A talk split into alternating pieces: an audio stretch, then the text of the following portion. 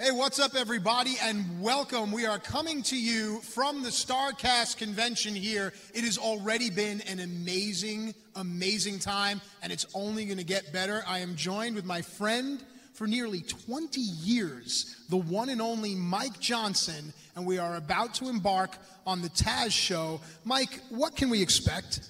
Well, anybody who's followed Taz's career from the days of dropping people on their heads in ECW all the way to being one of the definitive voices of SmackDown and now being on national sports radio with Taz and the Moose and CBS in the mornings knows he's kind of on the fence. Never really gives his opinions. He's very gentle, a lot of jocularity, and just a lot of, it'd be a lot of silliness, a lot of opinion, and uh, Taz pretty much uh, pissing people off. That's kind of his career.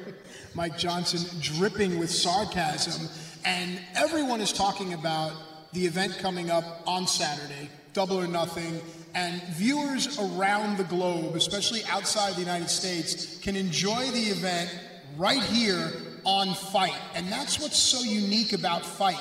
Any combat sport you want, it lives forever on the site. Uh, do you use FITE? Do you have a particular show that you like to watch? I watch Ring of Honor every week on FITE, MLW every week on FITE. I actually FITE's the only outlet I use for pay-per-views when I'm covering them on PWInsider.com because there's no buffering. And I know it sounds like I'm plugging here. I'm really not. There's no buffering, and actually the, the video quality is better than the, what the pay-per-view that I order on in demand on Verizon. So I'm very happy with FITE.tv. I guess the only time we'd want buffering is when Taz has a live mic. That's the beauty of this. And if you want to call your friends, you can. Because when Taz has a live mic, social media will lose its mind. The wrestling world, the media world will say, hey, did you hear what that guy said? And right now, you're going to be able to hear and see what that guy said. Because, Mike, I think it's time for the Taz show. What do you think? I think it's time we go to Taz. All right, ladies and gentlemen, let's take it to the Taz show right here exclusive. Stay with FITE. You never know what is going to happen. coming out of Brooklyn, a one-man crime spree. He gonna leave you shook. Try to beat him if you can to survive. If he lets you, human suplex, and he coming for you too. Better watch out. The guy your mother warned you about, and he's got one question I'll inform you about. Like, former world heavyweight champion Taz.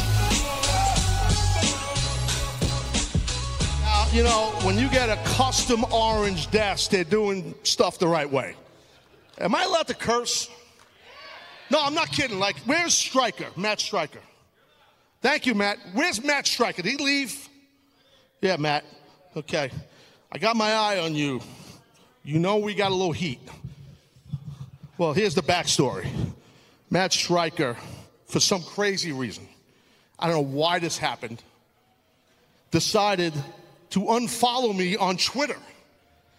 That's sacrilegious in our world today. We live and die by social media. Matt Striker coming down there like a badass. What are you gonna tell me? What are you gonna tell me? Pick a hand? No, that's not my line. That's Rob's line. No, anyway, why did you unfollow me, Matt? Where's the mic? Here, come here. Come up here. Matt Striker, ladies and gentlemen, does a great job for FITE. Come here. We go way back. Yeah.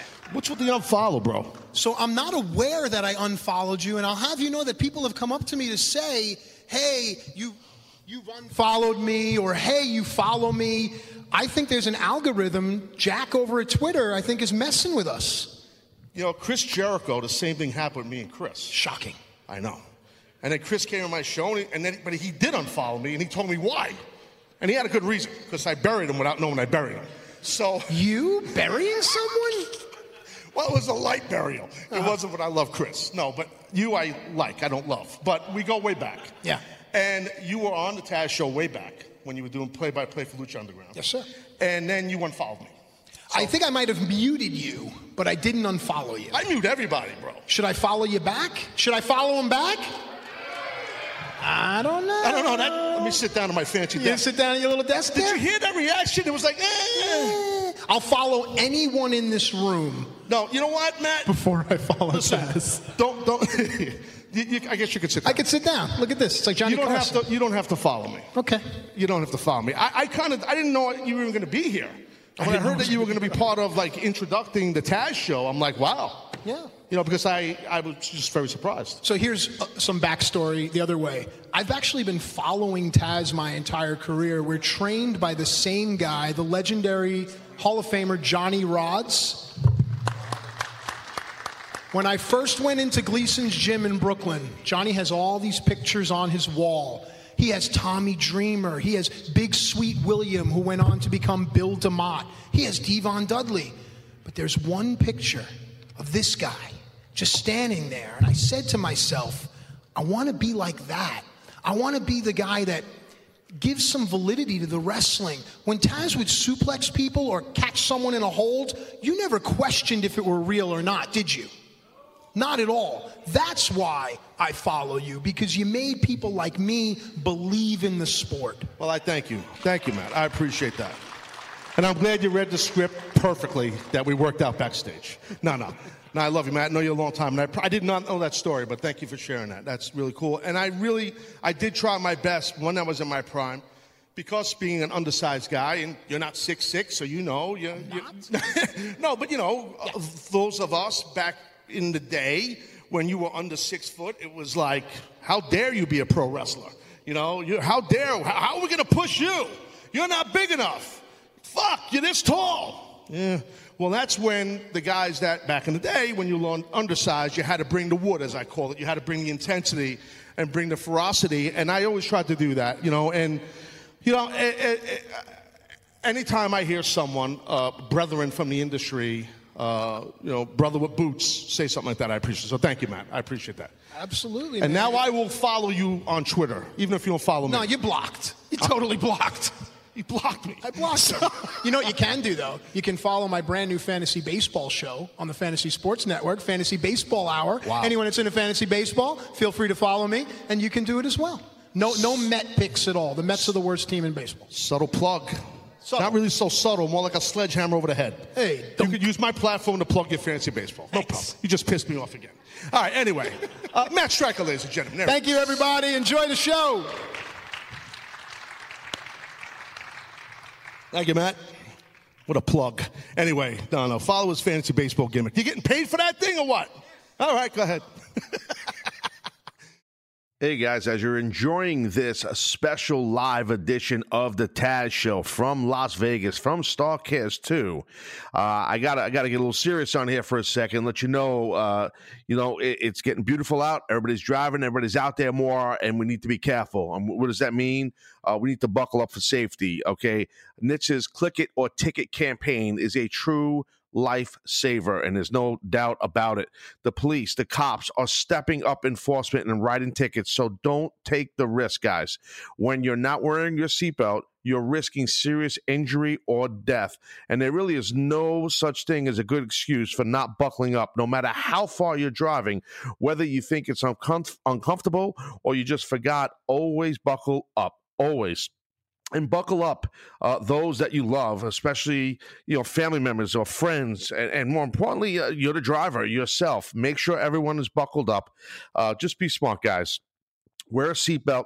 Click it or ticket. It's not worth uh, uh, uh, getting tickets, and it's not worth taking a risk. This is a serious, serious thing. So, like I said, be smart. Wear a seatbelt. Click it or ticket. Yeah, no, so like what I was talking about as far as where's Mike Johnson? He, Mike's here. You know, you guys that are fans of the Taz show know Mike Johnson's always a big part. Where is Mike Johnson? I got these lights in my face. Where's Johnson? Here he comes. Mike, please take a seat. Mike Johnson from PW Insider, well, you know, has always been part of the Taz show, right? So, and when the Taz show was live daily, every day with video and audio, Mike every Tuesday would Skype Jones. We'd Skype Big Mike in, and hello, Hi. and and Mike was always part of the show, and I always wanted. I- I never had a problem with Mike giving his opinions, coming on the show, giving some news, because, well, I, I don't respect a lot of people that kind of do what Mike does. Thank you. I, and no, I'm, I'm going to put you over, but that's why I, I, and that sounds like a shitty thing to say, but I don't respect it because some of it is bullshit what some of these people report. Uh, where I could tell you that Dave Scherer and Mike Johnson, over the years, knowing these guys, it's not bullshit what they put out. So when I had the opportunity from CBS to do the Taz show, I wanted someone to provide news that was credible and that was legitimate. So you guys, as an audience, knew well if Taz is endorsing this, that this is legitimate. And every time, Mike, you've been on my show up until now, you always, you know. So I want to thank you. Always brought credibility and, and real stuff. So No, thank you. thank you for that. I mean, I love wrestling. I want to write about it, and I want to treat, be respectful of the people that I'm writing about. You know, I think, you know, you're not above it. You're in the bubble. You want to be respectful. Sometimes you got to write negative things, and you, you got to say what you think, but you got to be respectful of everybody. Because one thing that gets lost in pop culture in general is. You see what you see on television or on Twitter or whatever. There's real people behind those personalities and those public personas. Someone's going to read what you say and they're going to go home and they're going to take that to heart. Absolutely. And it's, you're going to, and you know, there are things I've- that it's said about you over the years, and I know you still take it to heart. It, it, it happens. It happened to me more than once. Yeah. I mean, you people people were like, "Oh, Taz is such a pain in the butt in ECW." You still hear that today. I, I do. And I was a pain in the ass in ECW, and I was a pain in the ass in WWE. I was a pain in the ass in TNA. I'm a pain in the ass with CBS. He was a pain in the ass when we were backstage. Trust me. I was. and this is why, guys, because I, I truly give a shit. I care. I care. I care. And, and it's not some corny bullshit. For those of you that listen to me all the time, no, I'm, I'm as real as I can be. I've caught heat for being real, but I don't care. And I was always worried about you catching heat from doing other stuff with whoever, let's say a WWE guest. Meanwhile, you're part of the Taz show, and I was worried about Mike Johnson getting heat, but Mike Johnson never cared. Mike Johnson wanted to bring his opinion to the Taz show, which I appreciate. No, you invited me, and we've known each other from back in ECW days, back when I was working on the ECW website. You saved my life once in Allentown. I don't even know if you remember that. I don't remember that.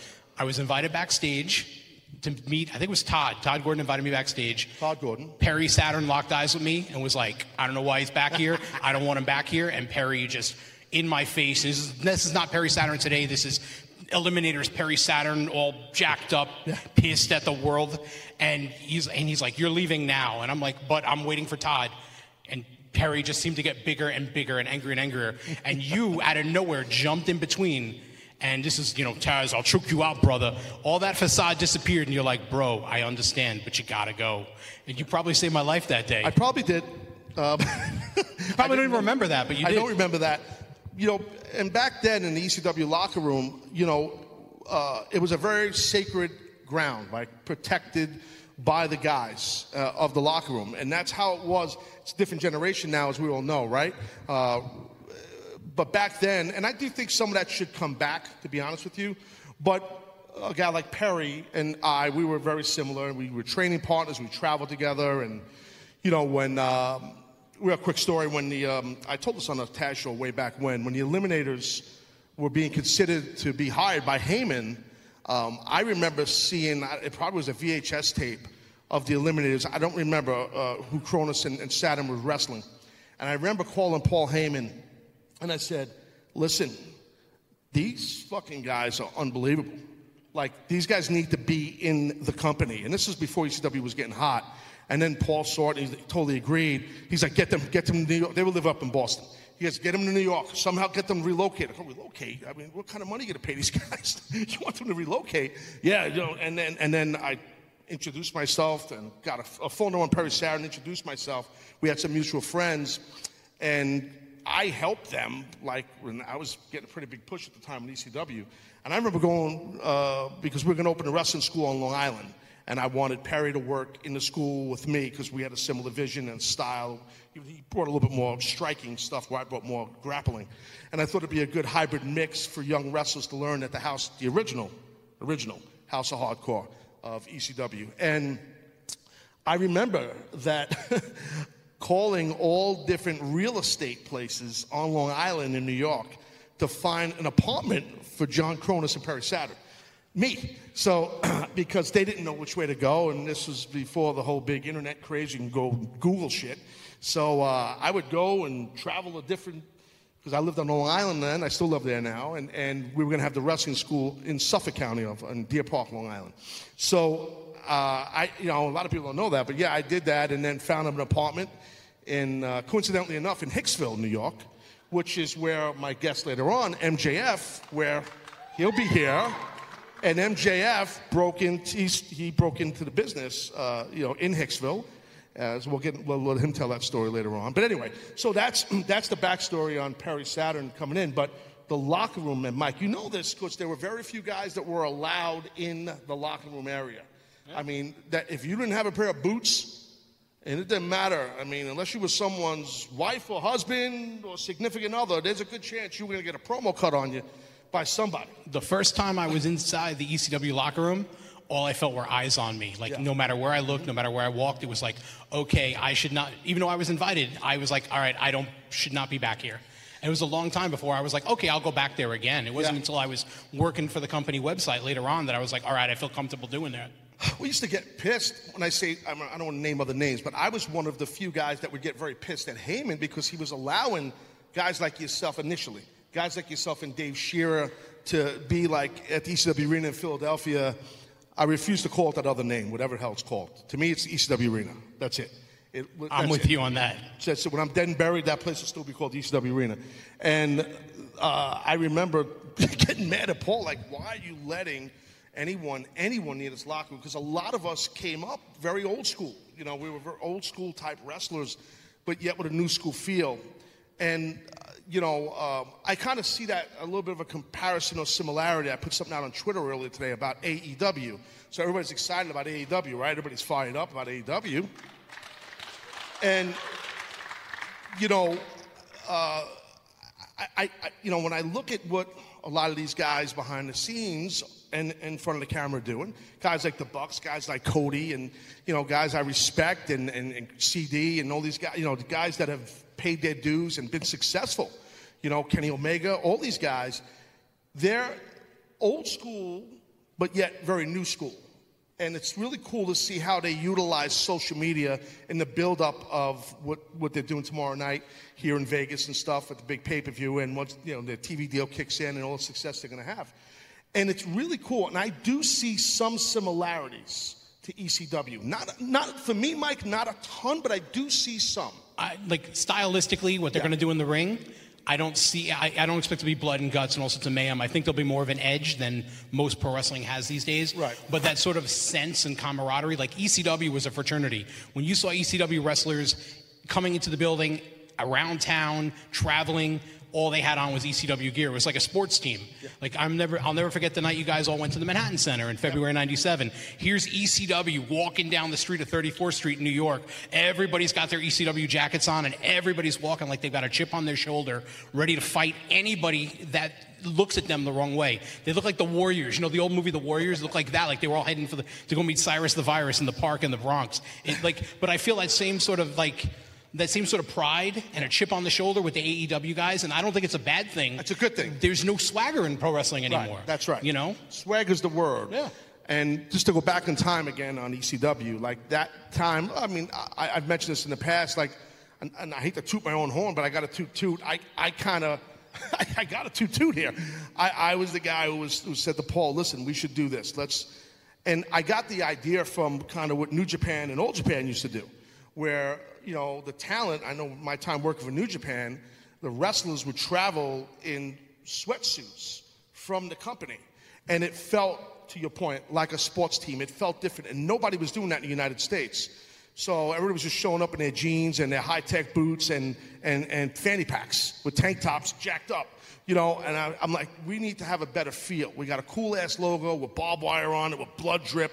Let's fucking put that on some sweatsuits and let's get rolling here. Get some. We got varsity jackets like blacked out with black and red. And, and when we walked into that Manhattan Center, I mean, Heyman could tell the story better than me, but I remember him telling me like Vince McMahon said to him, like, what the hell is going on here? Like, your guys are coming in like they're going into like a shoot war, like a battle. And Paul's like, well, they, they are. You know, they are, and that's how they think. And he, Vince was like super impressed by the sweatsuits, just the sweatsuits. He goes, we need to do that here. And then I said to Paul, oh, fuck, they're gonna steal my idea. Right? now he's stealing your gimmick. stealing my gimmick, they're hacking me. So even back then, they didn't do it. But anyway, that's the the feel of like I think what we were going for to have that, you know, and it was that fraternity. And it was different from everything else in pro wrestling at That's the right. time. And it's like I walked around Vegas yesterday. I got here yesterday morning.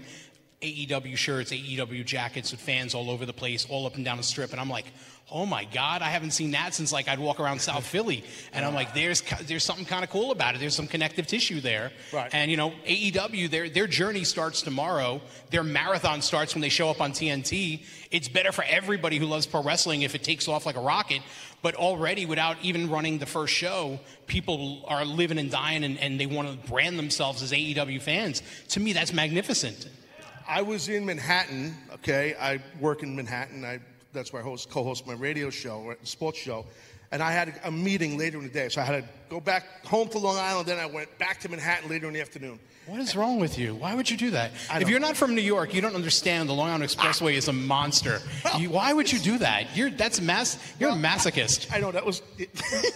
yeah, you're right. It kind of crazy. It sounds crazy for those that are like, wait a minute, if they've never been there, like, why would you? It's basically driving from Vegas to LA and back for no No, reason. because I had a meeting, like I had too much gap after our show ends at 9 a.m. Eastern, so I had like a 2 p.m. meeting. What the fuck was I gonna do in you Manhattan? came to my house. so anyway, I, my point is, I saw not one, not two, three different people in three different areas.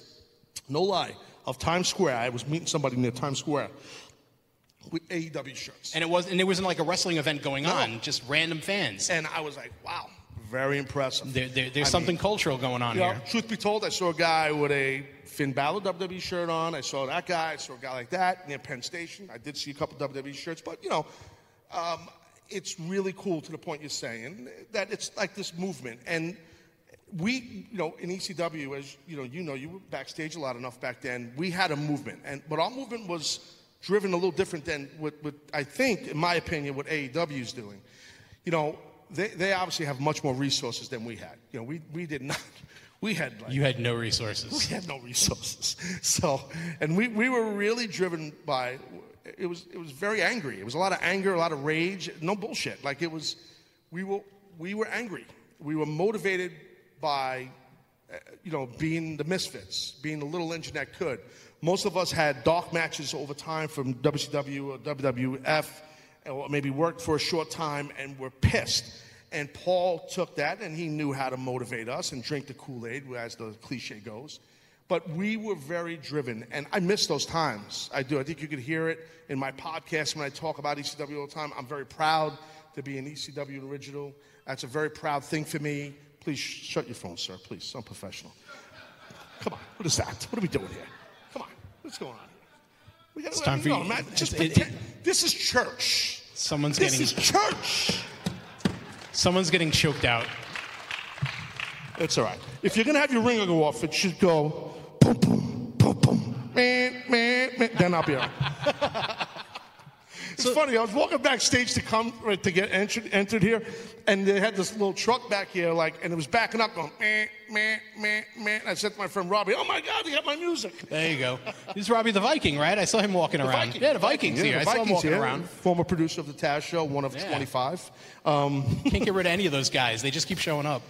they just, yeah, the, the producer of the Taz Show just, it's just, they just keep. I, got, I do have to ask you, how many of those producers have you just murdered? Because there's been like 25 of them. Five of them. No, no, none of them. Uh, the captain I've spoke to, you guys remember the captain, right? Yeah, right? The captain I spoke to, he's living by Yes. he's living in Seattle somewhere on a like a houseboat. I don't know what he's doing. Um, Dennis Jones has just disappeared. I think you murdered him. I did not murder him. No, no, no. Let's tell the truth. Dennis Jones just disappeared in the middle of the night, and no one ever heard from him ever again. And you know that's here? the Where's truth. Robbie, Robbie, you here? He's got to be in here somewhere. Is Dennis alive? No. See, I, I, I don't report false news. I know. No, but anyway, no. Back real quick, just one more thing about the ECW deal, like the locker room. Like, and I, you know, I had a pretty bad reputation back then. Like, wasn't that funny? But um, You- wait, wait, wait. Time out. Let's explain this. I did. If you don't believe me, you could go on YouTube and watch all the shoot interviews. Everybody complained about you. And if it's a Everybody. shoot interview, if it's a shoot interview, it's all true. All you right. guys know that. You know I love you. You know I, I have the, all the respect in the world for you. Everybody, everybody complained about you back then. Why do you think? Well, let me ask you this. I, I don't want to flip it on you. It's your show. Why do you think that was? You think you were just so driven and you were just so angry to make it that you didn't mean to do it, or they were so driven that you were in their lane? It wasn't their fault. It was my fault. I, it was a couple of things. I was getting a big push, and I'd never received a push like that. And I, I wasn't mature enough. I was mature enough in age. I don't know. I was probably 27 years old, whatever I was. I could be off a year or two. I wasn't mature enough uh, to handle the push. So I got very protective of the push. Listen, I'm not bullshitting you, ladies and gentlemen. I was told a bulk of my career, like a lot of men and women who make it in the business, you're never going to make it. I was told that, like, I came up during the era of the big man, you know, during the, the giant guys in WWE, you know? I mean, it's like, uh, I was told you're never going to make it. And like a lot of men and women do, not just in sports or wrestling in life, they're like, well, watch me, I'm going to make it. That was me. So I had a gigantic chip on my shoulder, like gigantic, with a lot of immaturity because I was bitter at everybody, even the ones around me that were on the same team as me. And I was very protective of my spot. And I didn't bury no one. I, I, I, over time, I had the political power if I wanted to bury someone, I could. I, to be honest, I didn't believe in that. I didn't do that. No one could ever say I did that. Was I a hard ass backstage? Yes. Did I keep to myself? Yes. Um, did I? Uh, did I? You know, uh, come off with a, a, a very non-approachable demeanor? Absolutely. Because when I left my house to get on a plane, I became the human suplex machine. And that's, I'm not putting it over. No, that is. I would see you on the Jersey Turnpike heading to Philly, and he would be. He would be. He would. This would not be him. He'd be complete Taz. You know, without the towel over his head. Yeah, I just- He's like, "Hey Taz, how you doing? Yeah, what's up, bro? Just march on in." Like, I completely know- in the stride. I didn't know any other way. I didn't know how to do it. Like I, I, a lot of guys, like, you know, I remember like Tommy Dreamer, seeing Tommy, you know, the innovator of violence and all the, the great and crazy stuff he did in ECW, and and he would be the most chill guy, and everyone loved him backstage. And he'd go through that curtain and ta- turn into a maniac. He had the ability to turn the switch on and off. Uh, Terry Funk, same way. I mean, I, I didn't have that ability. Like, I didn't, I don't know if it was ability or maturity. I don't know what it was, but so those guys. Now, the thing I have a problem with some of the, like the shoot interview shit, whatever. If you're still in a, if you're producing a shoot interview and you want to have someone bury a guy from 20 something years ago, then you need to find a new fucking line of work. That's the first thing. Um, really. I, I, I don't, um, I don't like when people lie on those things. And that's the thing. I never said to someone, and I'm not going to name the guy's name, somebody said, well, I asked, he bullied me. I asked for his help. He told me, get the fuck out of here. That's a complete lie. I never, ever told, and I would never do that to any guy that was newer in the company. Never did that. Were there a lot of us that were hard asses with those guys? Not just me. Yeah, there were. But I never would. I never did that. I also, um, some people think urban legend is in the ECW locker room, Team Taz would surround Taz in the corner while he's getting dressed, and no one was able to come talk to him about their match. That's not true. That never happened. the only time Team Taz and Taz got together was when we went through the curtain. Team Taz was a lot of them members of the House of Hardcore, but Danny that- Doring, Roadkill, yeah, Chris Chetty. Chris Chetty, yeah, Tom Marquez, like so that Uh, that I love Tom that was Marquez. not yes, yeah. Tom Marquez is one of the greatest mysteries of ECW. He just disappeared. he did disappear. He was a nice and, and, kid. and this is true. He, I, I actually like Google searched him, and he lives in my parents' neighborhood. And every time I go visit my parents, I go by the house that is allegedly his, and I knock on the door, and they never answer. like, because I mean, you, you put his head through a wall, right? I, yeah. Well, somebody put his head through a wall, I did. allegedly. I did. I statute did. of limitations I did. expired. It was, at, but it was during training, so it's okay, right? It was, it was during, it was in the Judges will forgive it. Well, no, he was. He had a little amateur wrestling background, and then, you know, the, the younger students they were egging him on, and I was working out with them on the mat, and then he tried to do some stuff, and then I did something back, and then he went through the wall. And then he, this, and, and, and That's a true story. now, now here's why I love Tom Marquez. He's- Head first. Uh, He went uh, right uh, and, and correct me if I'm wrong. I wasn't slipped. there. He slipped. He slipped. He, correct me if I'm wrong, because this is the version that I've heard. He got up all angry and in a huff just disappeared, and everyone was like, "Oh, we're never going to see him again." And then the next day, he showed up for training like nothing ever happened, and got back in the ring and started working out. True story. That's a I true respect story. that. He did. No, and I, and most of you guys probably don't even know who we're talking about, He, was the, he wrestled as a prodigy in ECW. right. Yeah. Tom Marquez, nice kid, but well, he's not a kid anymore. But yeah. So you If anybody's seen him, we're looking for him. So I guess that help doesn't help my conversation about my reputation. I'm putting guys We- through walls. You know, I, I'm sorry. So- I didn't mean to tell the truth there. Ah. All right, guys. Well, you know, I really appreciate you guys downloading this special live edition of the Taz Show. Uh, that basically happened the weekend going into Memorial Day, uh, f- live from Las Vegas at Starrcast 2, and it was it was a blast. I love that you guys downloading it. And guess what? You love you love when I have a deal for you. And oh, buddy, you know I got a good deal for you. Look, it's summertime, and there's nothing more annoying than uh, when you're eating too much and it's like really hot out and you can't like buckle your pants that's annoying we know that right? But what also is annoying when flies and other insects are invading your home and they're all over the place or anywhere near food or whatever and you know, who knows what those flies will last? That fly that just landed on your hot dog or your hamburger well that thing could have been anywhere from another piece of food or well you know take a guess somewhere disgusting. So you know I'd like to personally thank the sponsors of Dynatrap, something that my home has had the past couple of years, indoor and outdoor.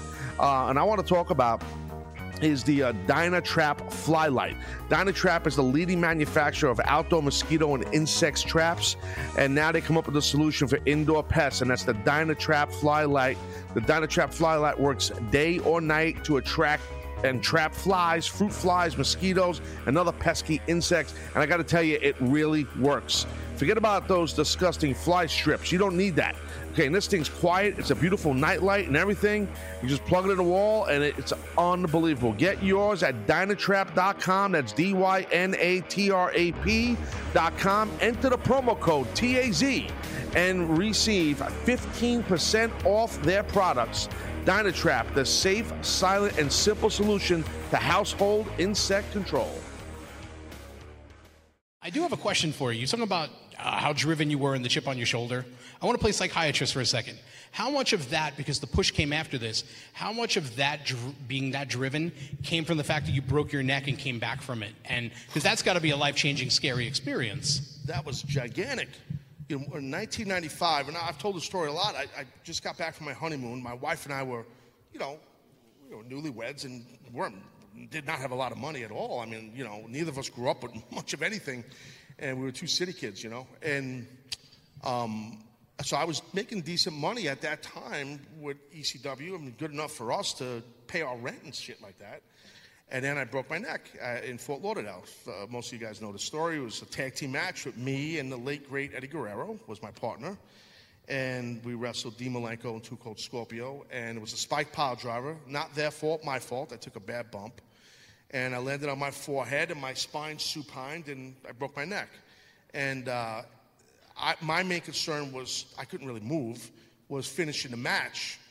I couldn't finish the match, and thank God for Eddie Guerrero because Eddie just called an audible, and he and Scorpio and uh, Malenko had a great match. I'm like, wow, it's kind of good. I'm at this match. This match might have sucked with me in it, right? it's a pretty good match. I laid on the apron where I felt like someone injected concrete in my neck.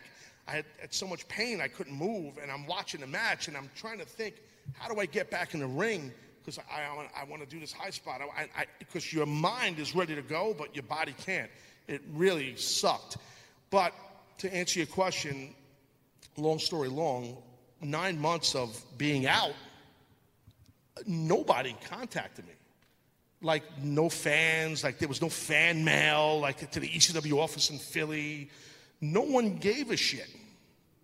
Paul Heyman would basically was like my psychiatrist weekly on the phone. He was the only guy.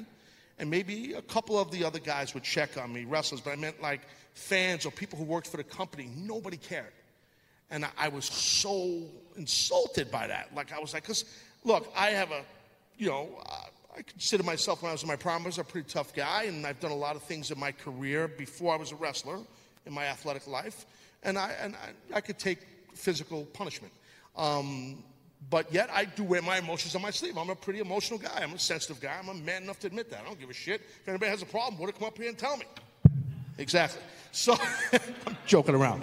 But anyway, I'm an Cue emotional guy. My point is I'm emotional. So I got offended that nobody gave a shit that I was hurt. And I remember I was getting ready to come right back. The Paul's like, we're gonna bring you back, come bring bring you in as a baby face. And I'm like, yeah, whatever. I didn't give a shit if it was a baby face or a heel. And I remember going off on the phone, just going off on Paul Heyman. Not really at him, at the fans and people in the company. And I just went off that no, not one card, not one letter, not one. And it was silent. And Paul was very rarely silent on the phone, as you guys can imagine. He's very rarely silent, never lets on the phone. And it was silence, and I go, hello. And he goes, that's your promo. Goes, you got to come back as a heel. I go, what are you talking about? That's my promo. That's your promo. That emotion, that what you just said. And I didn't, I was like, yeah, really? I was just telling you how I feel. I'm fucking mad. He goes, Taz, that's what you have to do.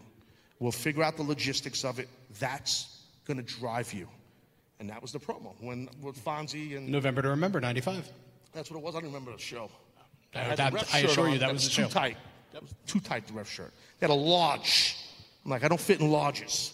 And Mick Foley made fun of me because the shirt was too tight. Like, thanks, Mick. At least they're vertical stripes. But anyway, um, no, but that that that promo was like the catalyst and to kind of drive. That me. started the path of rage. And it did make me bitter, the, the injury a little bit, because I was, I was scared. I, I didn't know if I was going to take a bump and, and lose feeling in my legs. I remember my first match back. Um, That's a Jason match? mm, I think it was, yes, it was Jason.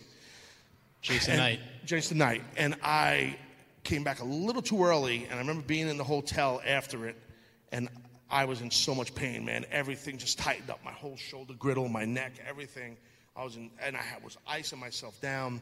Remember Andy uh, Oh, um, uh, from Baltimore, Andy Weinberg? yeah, Andy Weinberg. That is, his, I was trying to remember his name. Andy Weinberg. He was the timekeeper. Yeah, yeah, Yeah. Andy was in the same hotel as me, and I knew it, and I called him.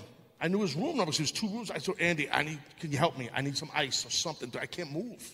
And he hooked me up. He brought a bunch of ice to me and from the hotel thing, man. And and I, and I was terrified. I thought my career was over after that thing. He's still around in the business. He manages uh, an MCW in Maryland. He's still Oh, around. really? Yeah. Oh, with uh, Dan. Yeah, with Dan McDevitt. Yeah, yeah, he was Dan's running around here somewhere. Yeah. Andy's a good guy. But anyway, I uh, so coming back early like that, I thought I was done. I really thought I was done, and then rehabbed a little more, and then wrestled Hack Myers, the, the late Hack Myers. I loved Hack, and um, and I said to Hack before the match, and I had to like eat him up, like squash him, and this is like pulling the curtain back a lot for you guys. I'm like Hack, you got to help me. I'm scared. He goes, You're scared. You're going to eat me up. I go, Dude, I don't know what's going to happen. I don't know how I'm going to feel. And every move that went by, he, he took care of me in the ring, and, and I got more confident in that match, during that match. That's what happens with wrestlers when you come back from injury. It literally happens move to move to move. As, and you have, you have to have a good dance partner. And, and it wasn't a big deal. No one cared, but it was me and Hack Myers, and Hack got me through that match, and that helped build my confidence. Why is that noise? Like, is there something else going on during the Taz show? I, I, it's the sound effect office next door. Who? He's Er- still around. I, I, apparently. It- Maybe it's Dennis. It's the Dennis Jones convention. What's it like? You know what I got? No, I, I like Eric. I'm busting shots. I do too. I do like Eric. Um, what's what's it? I, I feel like I'm interviewing you now, so I'm That's sorry. okay. What is it like when you got to take that first bump after you break your neck? Like I can't imagine how long it felt. Must have been an eternity between taking the bump and hitting the mat. It's terrifying. I- Again, I I hope this story, this story's not boring you here, but that night, that day, I was, I, re- I think that match with Hack was the ECW arena. I think it was. And I remember watching some of the guys working out in the ring beforehand. And Paul was like, go in the ring, work out. I'm like, yeah, I'm good, I'm good. Like, I, I would always go in the ring, do whatever. I didn't want to go in the ring. And I, I, I'm watching guys take simple snapmares, like reverse a, reverse a hammerlock, boom, snapmare, simple chain wrestling exchange. The snapmare to me looked like someone fell off a scaffold. I, I'm not bullshitting. I'm being from the bottom of my heart. That's how nervous I was. Because, you know, we didn't have, like, talking about resources, we didn't have, like, these great medical teams. We didn't have, like, I didn't have the money or the insurance to go to really. I knew somebody that was involved with the New York Islanders, and I ended up rehabbing where the Islanders rehabbed in a hospital called Mercy Hospital in Rockville Centre, New York, in Nassau County. And so it was me and a bunch of Russian hockey players. Yeah. Sounds like a sitcom. It really was. And these guys, they didn't know what I was or what I did. They knew I wasn't a hockey player. That I can tell you. and I stopped to get to know. They spoke very limited English, or at least they acted like they didn't speak English. And that's where I spent a lot of my rehab. But it, it I was like last man on the rehab pole because they were just doing me a favor. They were worried about getting these guys back on the ice to win games. They weren't worried about me. So the rehab wasn't great, so I wasn't too confident when I got back. But watching just someone in the ring working out, like his name escapes me, just take a snapmare. I didn't tell anyone. I'm like, damn, I am. Oh, come on. No, so anyway, I was like, you got to be kidding me. I, what am I going to do here? I was terrified. It worked out. Um, but that the neck injury, I think, added a little bit to my anger, but uh, like backstage or my demeanor backstage. It was more of the immaturity thing. It was more of protective of my thing. I listen. I speak glowingly of all those guys that I shared a locker room with. I don't know if they all speak glowing of me, um, and that's okay. I understand that. A lot of them, you know, wrestlers sometimes don't forgive, and I understand. I don't know a lot about a lot of things, but I know how wrestlers think. And I understand that. And I made my bed, and, and I didn't, but I didn't fuck nobody over, okay? Um, and I know I just took my job very serious. I took my position very serious. And if I had to do it all over again, I would handle it a little bit different, but I still would take my positions very serious. Hence why what now fast forward in my life with the Taz show, we joke around a lot about all the different producers, but that's why. Anybody that's around me, I put a lot of pressure on myself and around anybody that's working with me, I put pressure on them too. You know, and I think that's how I was able to work for Vince McMahon so long because Vince just, you know, Vince will put some pressure on you. You know what I mean? And and and and rightfully so. You're making a lot of money. You should have pressure on you. But you know, so I was able to uh, understand that because he he took pride, Vince, and still does, in his company and, and the millions that that he risked and put in WrestleMania one, and you guys know the story. So I understood Vince McMahon how and now, like years later, once I got the Taz show, I really understood to a lower degree than what Vince has, obviously, but I really understood why he was so tough on like me and Michael Cole or on JR and King, you know, because we were the announce teams. And for those of you that don't know, and a lot of you might not, that's not to be condescending or insulting, but, and I, I'll barb and argue with anybody here or backstage or anybody in any of these wrestling companies worldwide. There, once the show starts, besides the action in the ring, the most important people on a professional wrestling show that's a televised event are the announcers. And I learned that rapidly from Vince McMahon, directly from Vince McMahon's mouth. And, and I understood why because he explained it. You see, the play by play and color commentator they are the last line, the last voice to hook you, the customer. That's the last line. The match could be great, the match could suck, the promos could be great, the promo could be suck, could suck. The play-by-play and color can make up for all of that to keep you hooked to when it was about buying pay-per-views. Well, in this case with AEW it is. But that that's the key and you learn that i learned that from vince right away and that's why you know everybody knows it's no secret vince mcmahon is in the announcer's ear he's in the gorilla position and it's i'm not pulling back the curtain everybody knows this he's in their ear not every word not every second not every segment he's in your ear because he knows he knows and he that you are the last voice to keep the customer coming back. And I don't want to sound crass. I'm not trying to sound rude, but it's just business, and that, that's a fact. You know, and you have to do it as a color commentator or a play-by-play guy. It's the hardest job in the business. I mean, I, I've, I've worked in every facet of the game, and I'm not bragging. I'm just being honest. And I got to tell you, when I made my transition to the announce booth, it was so hard. It was really, really hard. Talking and having the gift of gab, that was not hard. But the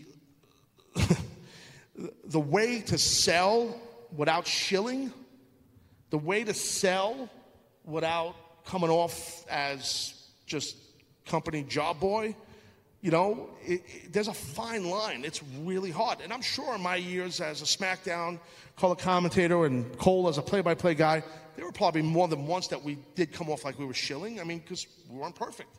But, and it'll, it'll, it'll keep happening in all these wrestling companies where they renounce talent.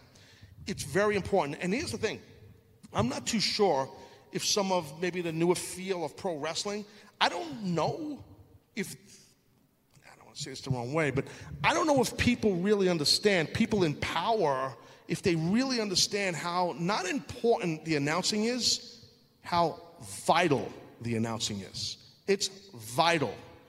You know, and some might say, well, wait, Taz, I remember you in TNA and you were aces and eights and you were just burying Michael Cole, burying everybody. Yes, I was. Eric Bischoff was in charge of stuff then. He could tell you. And I was doing my job, one. Two, what I also was doing, I still was getting guys over verbally. But I, ha- I was a heel persona besides being a color commentator. So I will defend that. But I still was getting over the angles. I still was getting over the storylines. And I was still, Mike today and I were getting each other over. Mike loved when I was doing that character. We had a blast. But I'm just telling you, like, you know, if you really, really want to take pride in being an educated wrestling fan, and bulk of you guys are, you know, really pay attention to the announcing. Because there is that fine line. And the guys that are really good at it, you know, deserve a lot of credit because it's that fine line which is difficult from being a shill to being just sounding conversational and promoting things. You know, and, and that's how it's got to come off. And here's the other thing, too, real quick on this. It happens in, I don't know, SmackDown or a Raw match, for argument's sake, six to seven minute segment, hypothetically. So you got to get over the storyline, each talent, the babyface and the heel, the angle that they're in, if they're in an angle together, unless they're in separate angles with separate guys, and an upcoming pay per view, and do it after the ring announcements. you got four minutes to play with. And don't sound like you're rushing through it, or your ass will be in Vince's office at the end of the show. It's happened to me a couple times maybe five or six, maybe eight, uh, whatever. My point is, it's you don't have a lot of time to get things over. The longer matches, listen, I'll give you a little, little, okay, the better the talent, like, okay, I've had the opportunity to call Eddie Guerrero and Kurt Angle matches. You guys remember these matches, right? You should all clap because they were amazing. And I could tell you this those matches are the easiest matches to call. The better the match, the easier it is. Because it's just you're just lightly narrating what's going on and you don't need to say much. The matches that suck that's when you earn your money. Yeah. So like when they did the rebirth of ecw and me and joey styles were doing it we earned our money. Big time. So and like when i was working with mike adamle i earn my money and i personally love mike but good lord he is not a wrestling play by play guy. But anyway, I digress. But yeah, so the announcing to me, I'm very. Um, I'm very uh, dialed in to the announcing. And as a sportscaster and radio sports host and a sports fan, I'm the same way with that. I watch sports and I listen to play by play in color. And I, you know, I'm, I'm a snob when it comes to that stuff. You know, I really am. So, uh, look, I'm not saying you guys need to be like that. Enjoy the matches, you know, don't. But I guess because of doing it so long, like to me, I understood how important it was, you know. Yeah, but when you think about it, the best announcers were the announcers that when you were watching them, especially when you were young, you felt like you were watching your friends, like Gordon Solie, Bob Caudle, Oh, Jim Ross, Gorilla Monsoon, Bobby Dude, Heenan. Bob Caudle. How underrated was Bob Caudle? Bob Caudle's one of the best announcers of all time. Dude, you guys remember love Bob Caudle? Caudle? dude, Tony Schiavone, like I met Schiavone once, and, and then and this was the second time today, literally for like three minutes. I met Tony. I was a huge fan of Tony's work. He was great, and I met Tony. I just he remembered it too. And I remember, um, I, I remember meeting him. I told him just now at WWF New York. Michael Cole and I were calling Heat uh, live, and Tony was in town doing something for his daughter, um, and it was probably 2001 and he came backstage, and someone said, "Yeah, Tony Schiavone's here. Just come to say hello." And I was like, I didn't usually mark out to meet many people. Like I really didn't give a shit about anybody. Like I kind of that you know disposition I had that we talked about. Um, I'm like, whoa, Tony Schiavone. I got to meet Tony Schiavone. I love Tony Schiavone. And he was the nicest guy, and I just met him now again. So it's kind of crazy. I don't know why I brought up Tony Schiavone, but I just. Because I oh, wrote Bob Caudle. Bob Caudle. Yeah. I the first like, time I met Bob Caudle, I was like literally nervous. I never met him. Oh, he's the nicest man. He really, and his wife's amazing too. They're re- like the nicest. Bob Caudle and his wife are like the, like almost like you know, you see like the elderly couple walking in the park and they're feeding the birds and they just seem like the nicest people. That's Bob Caudle and his wife. I think I've met him like four or five times over the years, traveling to like different conventions and covering things. The nicest guy, one of the best interviews I ever had, and like the, I, this is crazy. He was like a children's talk show host when he started with like puppets and stuff before he got into I sports. think I heard that story from yeah, somebody. Like he, had Yeah, like, yeah. he had like Chauncey, a dog, like a dog puppet, and that's how he got in the I TV love business. puppets. We got to get you one. You could be like, maybe we can get like Bray Wyatt's little puppet. Little He could be your friend. Yeah. Fucking gimmick over here. Guys, I really love that you guys have downloaded this special edition of this live Taz show from Las Vegas at Starrcast 2. Uh, and listen, uh, look, it, it's I, I got to get serious with you here for a second, okay? So, NHTSA's Click It or Ticket campaign, as you guys know, I'm a big believer in it because it's a lifesaver. Okay, it really is. When you're not wearing your seatbelt, you are risking serious injury or death, guys, and that's the truth. Okay, and there's no good excuse not to wear a, seatbelt for not buckling up, no matter how far you're driving, whether you think it's uncomfortable. I'm just going a couple of blocks. Hey, I live right near here. Oh, hey, I just forgot. Uh uh not good. Always buckle up. Cops are stepping up enforcement, guys, and they're writing tickets, so don't take the risk. Don't. Okay. And and listen, buckle up. Buckle up when you get in the car. It's the first thing you got to do. Just it should be muscle memory after after doing it every day. That's it is for me. I just get in a car, no matter from the passenger in the back seat or I'm usually driving and I buckle up right away. I just make sure I put it on. Okay, it can save your life. I'm telling you right now. So uh, and, and buckle up what you love, and, and that means friends, family, and of course yourself. Be smart, guys. Wear a seatbelt, click it or ticket. Mercy the where's Uh, Mercy? listen, enough We go- about you, Mike Johnson, putting yourself over, okay? People are sick of hearing you put yourself over out here. I Enough try. about me putting myself over. Let's bring out a young man who's mastered putting himself over. a guy that I feel is doesn't have just a good upside in the history, uh, in the business, I should say. He's got a great upside.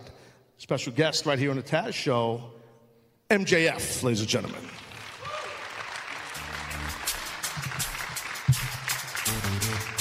Chop, chop, fatty. Chop, chop. Come on. You're doing good. Come on. Sit down. You're embarrassing yourself. Go. Sit down. Yeah, wah. Cry me a river. Okay, Vegas. Okay, chubby checkers. Just sit the uh, easel right there. Bro, bro, bro, wait a minute. What do you got? A little And picture of yourself? Taz, come on, gi- give me one second here. Okay, buddy, I know you're not that bright. And then you put it on the. E- come on, you're doing great. All right, now just stand right there, okay? Great job. Guys, look, we got fatter Chevy Chase. Very good stuff. What's going on, buddy? Guys, Taz, you ever hear of him? Big deal.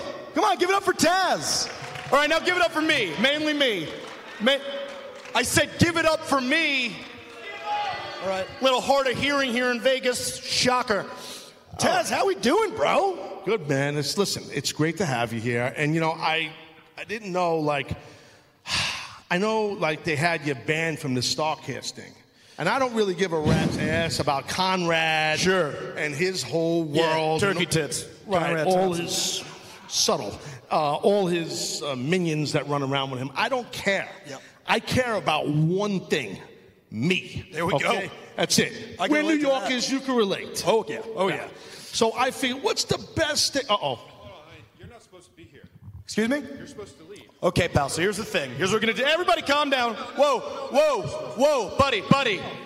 Exclusively, I am allowed to do the Taz show. When this is over, I promise to you, I promise to all of these, you know, white trash and Brett Hicks, that I will leave the stage when we are done, and that's how it goes. Conrad said you gotta go. I don't care what Conrad said. He's my guest. Get off the fucking stage. Bye bye. Bye bye. You know what, Taz? Um, I respect you. apologize No, for that. don't worry about it. Don't worry about See, it. See, I'm not loved by this Conrad people, his staff.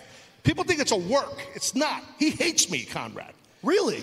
Yeah. He hates you too. He hates you more than me, though. Well, you know, what it's are a New gonna do? York thing, bro. He's from Alabama. Everybody's jealous of us, you know? All these hicks from the sticks, they just don't get it. Well, some of the sticks are all right. Some of the hicks are all right. Not all of them. You're going to bury all of them? I'm not seeing anybody in the crowd like that's Bobby all right, Eaton. but Well, I Mike, like Bobby Eaton. He's from Huntsville, Alabama. Mike's a New Yorker. He looks like he's not from New York. though. I tried very hard. Mike, I'm, I'm proud of you. It looks like you lost some chins. Oh, I'm sorry. Are, Unbelievable. are- are you gonna Are you gonna do your Chris Candido impression? No, now? no, no, no, no, no, no. Not today. Not today. Anyway, so welcome to the show, MJF. This is going smooth. So listen, bro. Look, all kidding aside, you're doing good stuff. I'm very proud of you. You're only you're only rocking and rolling not long in the industry.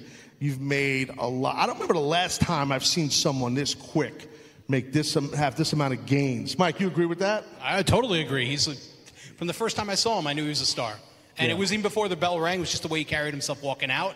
And I, even though he just insulted me, every time I've interviewed him, I've been amazed at the way he's been able to integrate who he wants to be presented as into anything that is asked of him. He, he, in my opinion, he has a better understanding of who he wants to be as a personality on camera than 99% of any wrestler on the independent scene.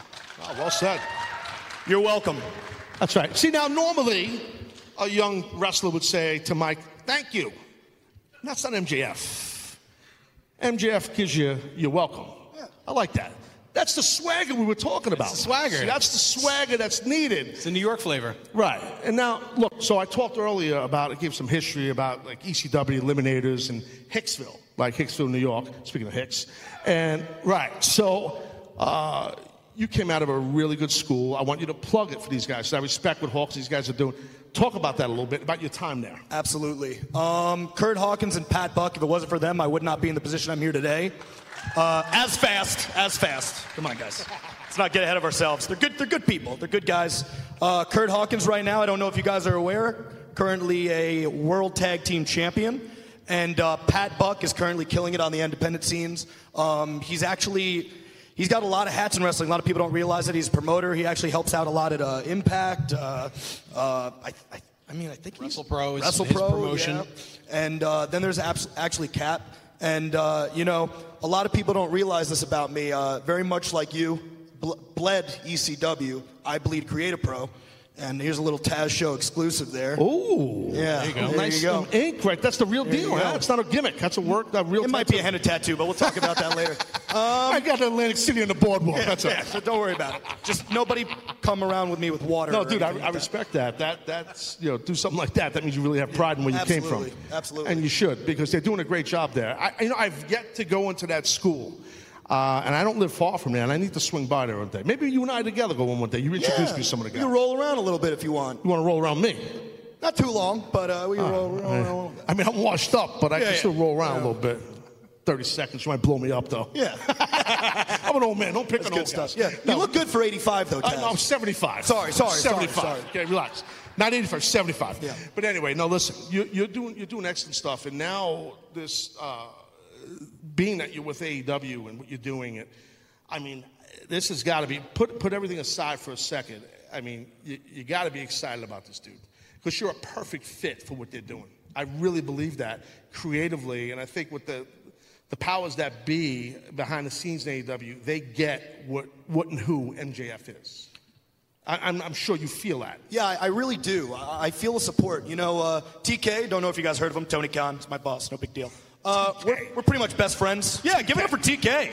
Yeah, gonna clap for Oh, anybody. hold on. Wait, who's got a bigger private jet, you or TK? We argue about this all the time. I don't look. I'm not going to bury my boss. He kind of pays me, but uh, my jet. Um, and then there's obviously Cody, the roller coaster, my other best friend. These these two guys, they get me better than anybody else. Um, they understand. Please don't interrupt me ever, okay, pal? I'll spit on you. Um, It's actually a good point, yeah. They they get me. They understand what I'm doing, and, it- and it's interesting you bring up uh, when I go through the curtain, I'm able to to show the audience exactly who I am. It- it's not a stretch for me because this is me 24/7. I, I really just truly am better than everybody here, um, and, and, and I don't I don't mean that as a slight. You know, I'm sure you guys are all great people, but um, it- it's it's just some people are just born different, Right, right. and by different I mean you know better. Right. Just above everyone. Yeah, just you know, you, if anybody gets it, it's you, Taz. Well, brother, I understand.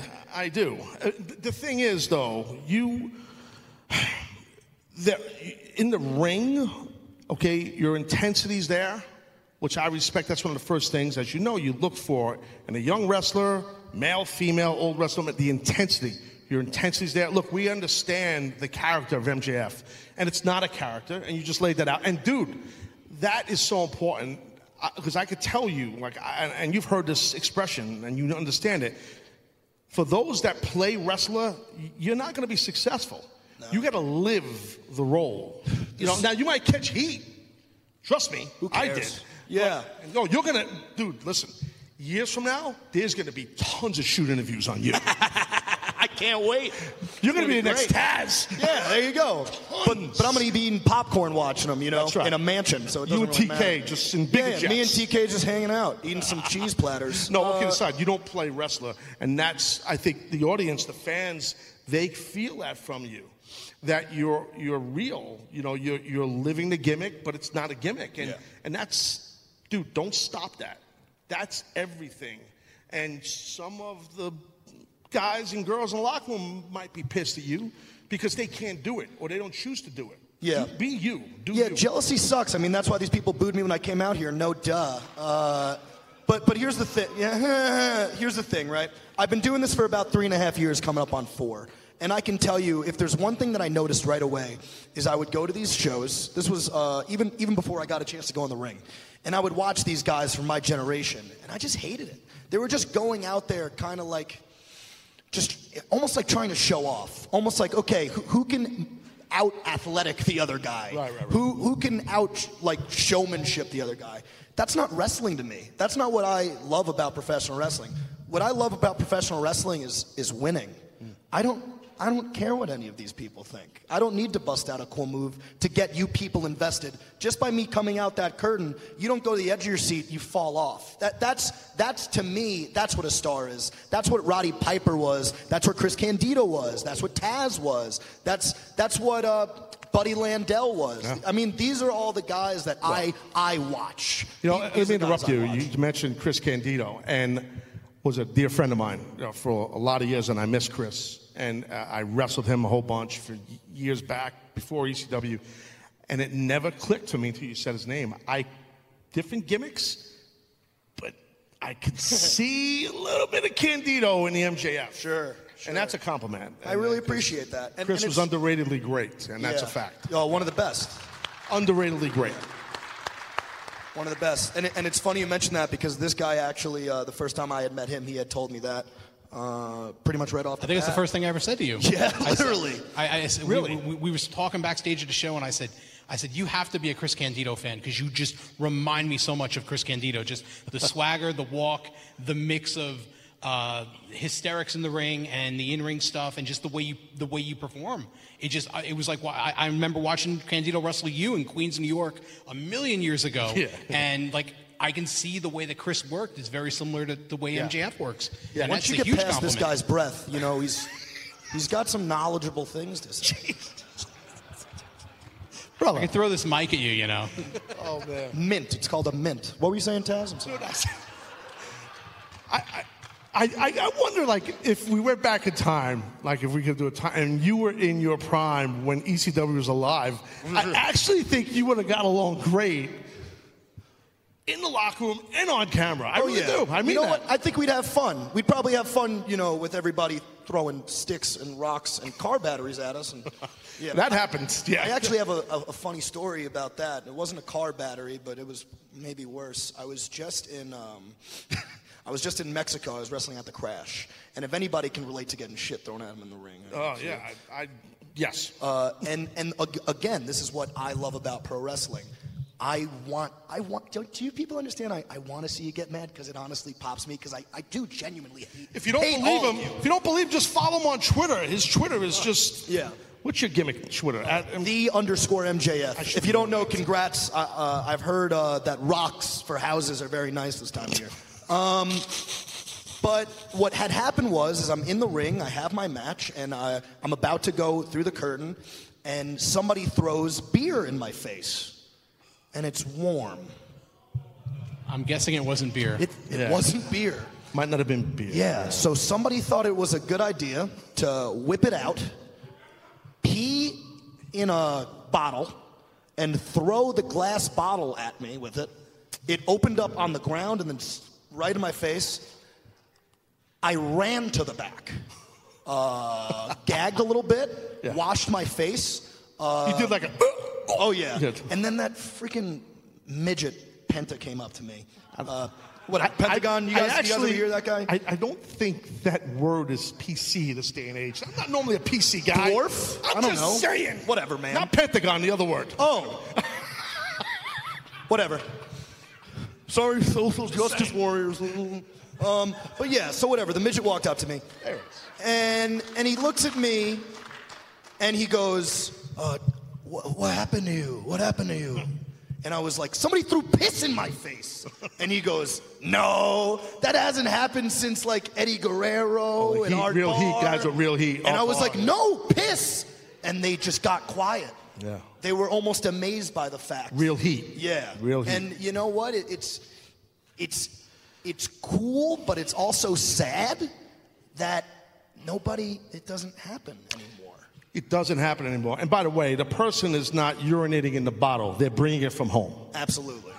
That's what Absolutely. they do. I wrestled in the Bahamas. I want that to be true, It's true. but they it was it was fresh piss, Taz. The piss was fresh. how do you know it, It, was fresh? it was hot. It was hot urine. Ah, Don't clap, you idiots. But hold on a minute. It was a horrific Wait a experience for me. But bro, you're in Mexico. Everything's warm in Okay, Mexico. okay, okay. That's It's fair. Mexico. That's fair. Yeah, whatever. Keep your mouth shut, okay, rat? Thanks. Oh. I'll see you at the hotel later. Alrighty then. So you were saying the Bahamas. As I said, Yeah. he would have fit in great back in ECW. If he was around, you wouldn't have had any heat. It would all went to him. Been on him. no, but oh, I I get what you're saying, and I think the folks understand, dude. That's real heat. I didn't know that story. I'm glad you shared it here. No, but that's real heat, and um, I think, I mean, hopefully, more of your contemporaries will get that kind of heat again. I think some of not to knock a whole generation. That's not. I don't do that. I put over. No, let's. generation. No, no, no. Like I don't mean that. Like I think that sometimes, and it happened when I was in my prime too. A lot of guys they just they want to pop the crowd. They want to get over. They want to, you know, it is. and Yeah. they don't. They they want to be loved. They want to get over no matter what. And you can get over by keeping your heat. Yeah. Like you're saying, that's very important because the money is in the heat, guys. That's heels draw the money. The baby faces don't draw the money. Heels draw the money. Baby faces are. I don't know. Honestly, I, I hear the lingo and it confuses me. Because, you know, I, I'll hear guys in the back, they'll be like, oh man, you're, you're such a good heel. You're such a good heel. And I laugh because I'm, I'm just being me, man. Yeah, yeah. Like, there's, there's nothing. Well, you're a very unlikable guy. Well, and, you and I mean that in a nice way. I think I'm misunderstood. No, you are. And but- Right, Mike? Right. Oh. No, but you, you you have to just stay in your lane, man. You're perfect. You, that lane, there's not a lot of people in that lane. There is someone that's got a. There's a similarity to the gimmick. I think you know who I'm talking about. Okay. what are we talking about? You know who I'm talking about. But it's oh. different. Okay. You're a little different than I know him. It's a little different. You're a little different than him. You don't know who I'm talking about? You gonna play dumb with me? Okay, he's gonna play dumb with me. You people know who I'm talking about? Nobody knows who I'm talking about. Say his name. That guy. Who? EC3. Similar. Okay. Yeah, yeah, yeah, yeah, yeah, yeah, yeah. No, he's a nice No, guy. but, but there's a difference. There's Yeah, a yeah, difference. Great heel. All kidding aside, great heel, right? Agreed? he's a good dude. I he's, like a, him. he's a good heel. He's a real like good heel. And he- similar to you, where he'll he wants to stay heel. He wants to be a heel. He's not trying to get over.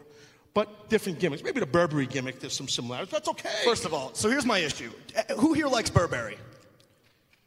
That is no, no, no, no, no, no, no. So here's here's what's wrong. People don't understand. Burberry is the standard for excellence. Do you guys understand that this scarf costs more than all of your mobile homes? Can you guys comprehend that? Very expensive scarf, scarf okay, it is. please. Uh, but no, I actually I had met EC3 very early on in my career, and uh, we actually had had a chat. I didn't know that. Um, it was it was actually at a it was at a WrestlePro show for my, my trainer Pat Buck, and we had talked a little bit because me and him had always been uh, like talked talked about in, in the same exact, and we'd always get tweets where we're tagged with each other, Oh, and we cool. we both agreed that while there are similarities, there are also vast differences, especially bell to bell. I respect the hell out of him as a performer. I respect everybody as a performer. I'm just better than everyone. Though. That that's all. This that's is well all. established. Yeah, come is on, well come on, guys. It's it's not that big of a deal. It's really not. I just think once once we all just sit down and go, okay, this guy's kind of going to be the greatest of all time, and we just relax about it, and we just digest it, and we just let it happen. That's that's when your life's going to be a lot easier. guys. So, dude, That's A- all. AEW, what is your main, like, your main goal here? I want to be the AEW World Champion. Ding. That's the right answer. You see, now, the aforementioned TK, Tony Khan, as you call My boy Tick, yeah, I've Teeks, yet to bro. meet this man yet, but this this TK gentleman, you know, he'll be the first to tell you, and I agree with him, that what the vibe you all are going to do with AEW is wins and losses matter, Oh yeah. and that's very important. And uh, some would think, well, wins and losses always matter in wrestling, Eh, not so fast. Now, when I when I say, or I hear someone say, no matter if it's Tony Khan or anyone else, say wins and losses are going to matter, that doesn't mean all right, nobody's going to want to lose. That doesn't mean that. Uh, no one's doing jobs. That doesn't mean that. It means there you're, you're, you're going to have to fight uh, to build your winning record. And you're going to be rewarded. Now, we know it's a work, and that's the fine line of it, which I kind of have an idea what I think they might do. You guys, AEW, but it's none of my business. I have no dog in the fight. But as a viewer, I'm looking forward to that. And hearing you, I didn't, you didn't know I was going to you that question, what your goals were. That's the right answer. Right away, he wants to be the AEW World Champion. And that's it. Because you, if you are in a wrestling company, male, female, don't matter. If you don't want to be the top person, then what the frig are you doing? I don't know. You know what I mean? I have no idea. My, here's my thing. We have some amazing guys on our roster. But do they measure up to me? And to, to me, now guys, come on, don't laugh. I'm, I'm being genuine here. Uh, here's the thing, right? We got a we got a guy that walks around like a caveman. Uh, what, what's his name? Is Jungle. Jungle Boy. Jungle Jungle Boy. Jim. Jungle Jim. Jungle and then Boy, we got on. a guy who dresses up like a dinosaur. What, what was his- Luchasaurus. Yeah, I don't know.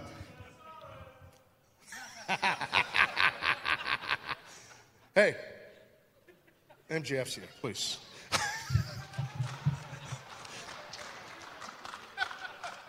Shut up. Anyway. But we do have guys. We got, we got, we, you know, and then, and then we got uh, Joey, uh, Joey, Joey, uh, Joey Jabroni, Joey Janela, J- Joey Janela, Right. Joey Janela, Jabroni. so th- th- th- there's a lot of guys on the roster Right. that a lot of people are excited about, but at the end of the day, do they measure up? You know, to me, I feel I am at the level. Uh, while I respect them, I think Chris Jericho might very well be the greatest of all time. But I want to get in the ring with him. I think You want to wrestle Jericho? Oh, I want to wrestle Chris Jericho. Another guy that I get compared to a lot, I actually saw on Twitter. Uh, he was he was talking, and a fan said, "Oh, did you get uh, humility lessons from MJF?" And he didn't take too kindly to that. And he responded, uh, "Hey, I kind of been doing this longer than he's been alive. He's not wrong. No, he's not wrong. He's not wrong at all."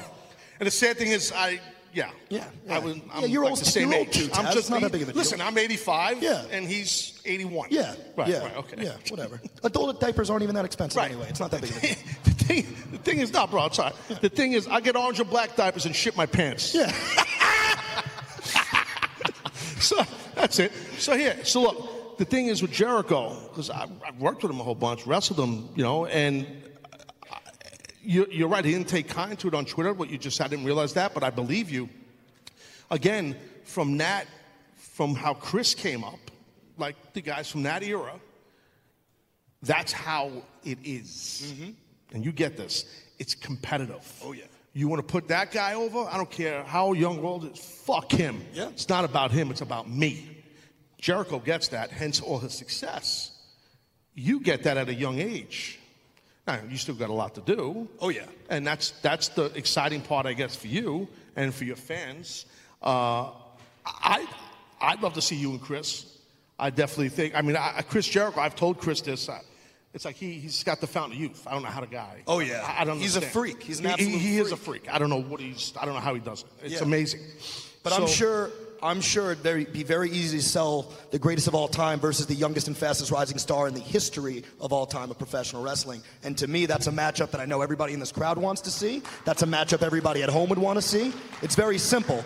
But again, there are so many guys on this roster that I am so excited to wrestle and pin or oh. submit, whatever comes first. And I'm very excited because I truly I want to be the ring bearer of this company. I want to be the face of this company. I want to when people think AEW, there should be another three letters that come right to mind right after it, and it better be MJF. Okay, I think that could happen. It seems I like think it will.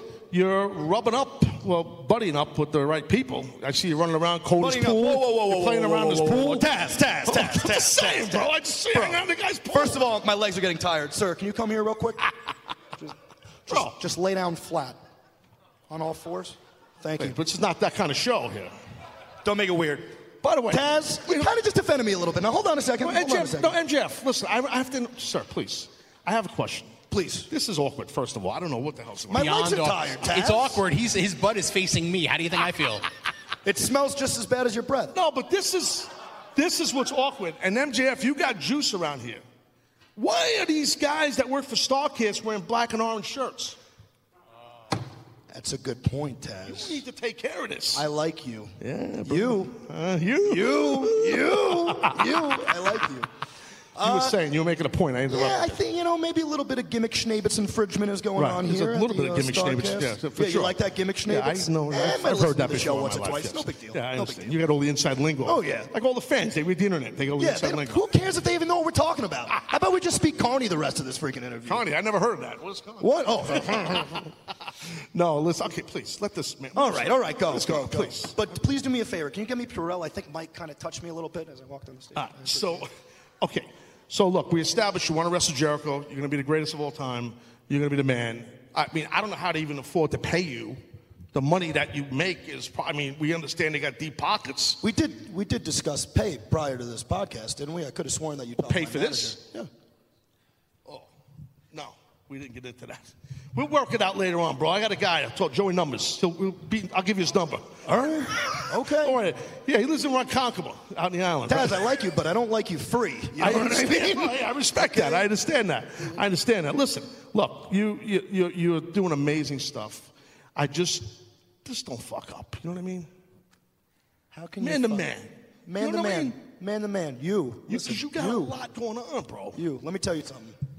I grew up idolizing some of these guys that tripped up. Some of these guys like Buddy Landel, like a Gino Hernandez. I love them, but I also learned from them. Mm. I also learned from the young men and women that got to rise very quickly, just like myself, who might have tripped up a little bit. But here's the difference between me and them I'm not an idiot. I'm smart. Smart man. I get it. Yeah. And you know what I damn sure I'm not to do? I'm not going to let down TK. and I'm not going to let down the roller coaster. So you guys got nothing to worry about. Hold on a second. This roller coaster, this, that's Cody Rhodes, right? Just, I, I don't, he's a roller coaster, listen, bro. Please, don't, please. American Nightmare? I'm s- EVP? My best friend? Cody Rhodes? King of the Crossroads? But, but I, okay, I understand that. I, it was a little awkward seeing you and Cody hanging out like on a little blow up pelican in his yard. Like in his Why is that awkward? It was a little weird. We're smoking some cigars, talking biz. Oh, cigars. Yeah, a little bit AmericanRebel.com. Check it out, guys. It's uh, Cody Rhodes, my best friend's uh, cigar company. So you, you're gonna are you gonna move in uh, next door neighbors to Cody, buy a mansion We next to his discussed mansion? me potentially buying a mansion next to his mansion, but but here's the thing, right? I I I need my privacy, and so does Cody and Brandi. You Right, know, right. Brandi. But Cody, I respect Cody. I respect Cody. You got heat. You got heat with Brandi. It's Brandi might be a bit of a gold digger, but it's fine. It's fine. It's not a big deal. It's not a big deal, guys. She's a nice woman. That dog, however, if I can fucking get my hands around that goddamn dog. That's funny. That's funny. Well, listen, you're doing amazing things, and I, I hope, just hope it continues for you. Oh, by the way, quick note. I think we missed this. I mean, you did excellent work with MLW too. Oh yeah, I love Major League Wrestling. Definitely great Yeah. stuff there at MLW. Court Bauer does an excellent job there. Yeah. And really, you know, um, that's the first time I actually saw you was there. Oh, Uh, wow. I on their TV. Yeah, no, seriously, I did, and I was like, wow, you know, real good. And, and uh, yeah, you did some really good stuff there. And yeah, man, I, I, I I don't know. I mean, I'm sure, Mike, look, you're, you're following the independency more than me of guys that are, you know, MJF's age in that realm. I, I don't know we can name another guy or girl that's on the come up as quick as this guy. Don't even try, Mike. Put the microphone down. I guess you're not going to answer the question. I, I'm just, I feel like I'm just standing in front of a machine gun. He's not going to attack you. I'll stop him. Really? But my back might give out him 85. No, I mean there, there's a lot of guys who are hungry right now, and they wrestle hard and they wrestle everywhere. You're hungry. I walked right into that one, didn't I? You- You really did. Uh, it's my own did. fault. But that's okay. You, you, you know. But um, it, you know, it's hard. It's hard to think of anybody who's on his level in terms of being able to get someone to throw piss at him. And after sitting here with him, I can't imagine why anybody would. But that's kind of like your Academy Award. Watch it, Mike. You know what's interesting about you, MJF, that no one talks about? What's that? You have this unique the gimmick on your neck. You Ah. born with this. My beautiful birthmark? Is that The what we're discussing birthmark. right I now? I can't remember what the fuck they call it. Yeah, yeah, yeah. Listen, dude, you should big ma- word. You should you should market that, dude, like on a shirt, like Yeah? a big, you know, some. Yeah, I like that. Maybe I'll think about it. I'll think about it. I'm busting you. Yeah, yeah, yeah. that, that roll on the back of your neck, crack. you could do I'm a gimmick with that. that? What? I got him. I got him. All right. We're just busting balls up here, guys. Don't worry about it. Use guys, don't worry about it. Yeah. Okay, it's a New York thing. So what's next? So you're gonna be the next champ. I mean, how quick are you gonna be this this the AEW World Heavyweight Champ? I mean, I don't know if you guys heard. There's this uh, little uh, rumble going on tomorrow. Tomorrow night, yes. And Double whoever wins Joe. that match, double yeah, give it up for the rumble because I'm in it. Um, yeah, there's going to be a little rumble going on. Whoever wins that rumble uh, gets to be one of the participants to wrestle for the AEW. It's not gonna be easy though. That Rumble, that um, that's gonna Maybe, maybe for uh, a an average man. guy, right? Yeah, yeah. But uh, I'm not like these people. I'm not average, Tess. Okay. Dude, I think you're gonna win this thing tomorrow night. Yeah, I think you're right. I think you're you're, gonna. right. I think, I think it's going to happen. Mike, who's gonna win? Exactly. No, I Go, think Mike. you're- I Thank you think so you're much. Everybody, Mike, tremendous analyst. Poor Mike. He just can't catch a break. Listen, so, oh, oh, by the way, you, uh, you a big gambler? You're in Vegas? You, I pitch you. Black 22, putting 10 grand on, you know what I mean? Like, I don't want to make a big deal out of this. Yes. But last night at the blackjack table, I won six dollars. six dollars. And let me tell you something, it was a rush. I'm not gonna lie. But I, I left. You know, once you hit it big, you got to leave quick because you don't want to. You don't want to mess up. No, I hear you, bro. You don't wanna mess up. Well, you listen, you're doing amazing stuff. You're unbelievable. I mean, I, you know, I got to have you on the show again. I mean, once you become the AEW World Heavyweight Champion, I'm gonna be pretty busy. I'll think about it though. wow, I just got pushed to the side. See that? I'll think about it. And you were a big ECW fan. I don't pitch you being an ECW fan. Okay, so here's what I wasn't a fan of: the blood, the guts, the violence. That was all garbage to me. I hated it too. It was I didn't do that shit. disgusting. The wrestling, you know, the Eddie Guerreros, the Dean Malenkos, Yeah, yeah, yeah. the Tazes, the, the Van Dam. the Van Dam, absolutely. Jerry The- Lynn. Jerry, nah, fuck Jerry Lynn. Wow. But every, Hold on a second. What- Listen, I, What? I haven't talked to Jerry in a while. What? Terrible human being. Have you ever talked to him? I, I, I kind of know him like, I don't know, 20 something years. Garbage But, but listen, I, I got to tell you, listen, ladies and gentlemen, there are a lot of people that you could go and do a shoot interview and fucking bury, like me, like him in the future. Whoa, Jerry Lynn is as heat with nobody except you. Everyone loves Jerry Lynn. I'm salt of the earth. Jerry Lynn, eh, you know, when the roller coaster told me, he called me. He said, uh, he said, MJF, we need to talk real quick. And I said, here we go. What's this going to mean? That's it. I'm done before I start. Right? I, was, you know, I was starting to shake. I didn't know what was going on. Yeah. And he goes, look, me and Teeks were talking, TK, just in case you guys aren't followed. Uh, they were talking, right? And they go, we were thinking about hiring Jerry Lynn as a coach for AEW. I was not happy about that, Taz. Why? So here's the thing. Well, that was the like you just don't- you just don't like them. I'm going to tell you why. Ah, bro, There's a story behind All right, this. good, good, good, good. Okay? So I'm at a House of Hardcore show. I put on the best match of the night, hands down. Duh. I was in it. Subtle. Now, when the humble brag, no big deal. Humble. Now, when the match ends, everybody knows how humble I am, Taz. When the match ends, I walk through the curtain, right? And here's this freaking lanky old dude with like this buzz cut and like a shitty beard. And he walks up to me and he goes, Hi, I'm Jerry Lynn. Nice to meet you. Just dripping with sarcasm. So I slapped him in the face like any sane person would do, and I walked away. And now I have to work with this guy? Did you tell him pick a hand? What? No, no, no, no, no. I'm not that ballsy. Did that, I got to ask you a question. Did that really happen, or is that yeah, a piece of it's, folklore? it's not exactly the way people tell the story. Was it pick a foot? No, no. It, wasn't, it was it was it was pick a hand, but it was. And Rob and I talked about it a million times, laughed Yeah. about it. Dude, it was. Uh, we had. Uh, I didn't know there was an issue. Sure. We had a six-man match in New Orleans. It was me, Sabu, Van Dam. I think it's a triple threat, and uh, Candido, Bam Bam, and and uh, Shane Douglas. The match was fucking horrible. The match sucked, and the match sucked because it wasn't anybody in the match's fault. It was Paul Heyman's fault because we didn't get the fucking finish. We Always getting ready to blame- go through a always blame Paul Heyman. Blame Paul Heyman. There you go. So anyway, so we had all of us, six of us and Paul, had a big argument in the locker room after it. Like this, I think it was New Orleans. I think I said that, and it was a big disagreement, big about everything. And then we go to a house show in Freeport on, on Long Island, and I'm lacing my boots up. I had a table there. You know, you put a table, put your bag. Somebody was sitting next to me, using the sharing the table. I used to get there early. Van Dam, Sabu, and Alfonso, they used to travel together. So they showed up a few minutes after me, and you know how it is when you walk a locker room. Everybody said, "Well, you don't," but everybody else says hello to each other. I have my own room, Yeah, guys. That's not how so, I yeah, operate. So, so what happens is, you know, Rob, Rob, Rob and Sabu making around saying hello, and then I got the table here, I'm lacing my boots. I said hello, Sabu, what's up, man? Hey, what's up? What's up? Hey, hey, Rob, what's up? Rob was pick a hand. I go, what? And then boom, he fucking whacks me. I'm not kidding. Yeah. He fucking whacks me. But like now, so the story goes that he knocked me out. Then there was the other one that I got knocked down. Then there was the one that I got my fucking teeth knocked out. It was, I'm exaggerating that one. The thing is, did he hit me as hard as he could? No. Was I shocked? Insanely shocked. It was more shocked than anger because in the locker room, as you know, 99.9% of the time, your guard is what? Down. Mm. Okay? When you walk through the curtain, your guard is up.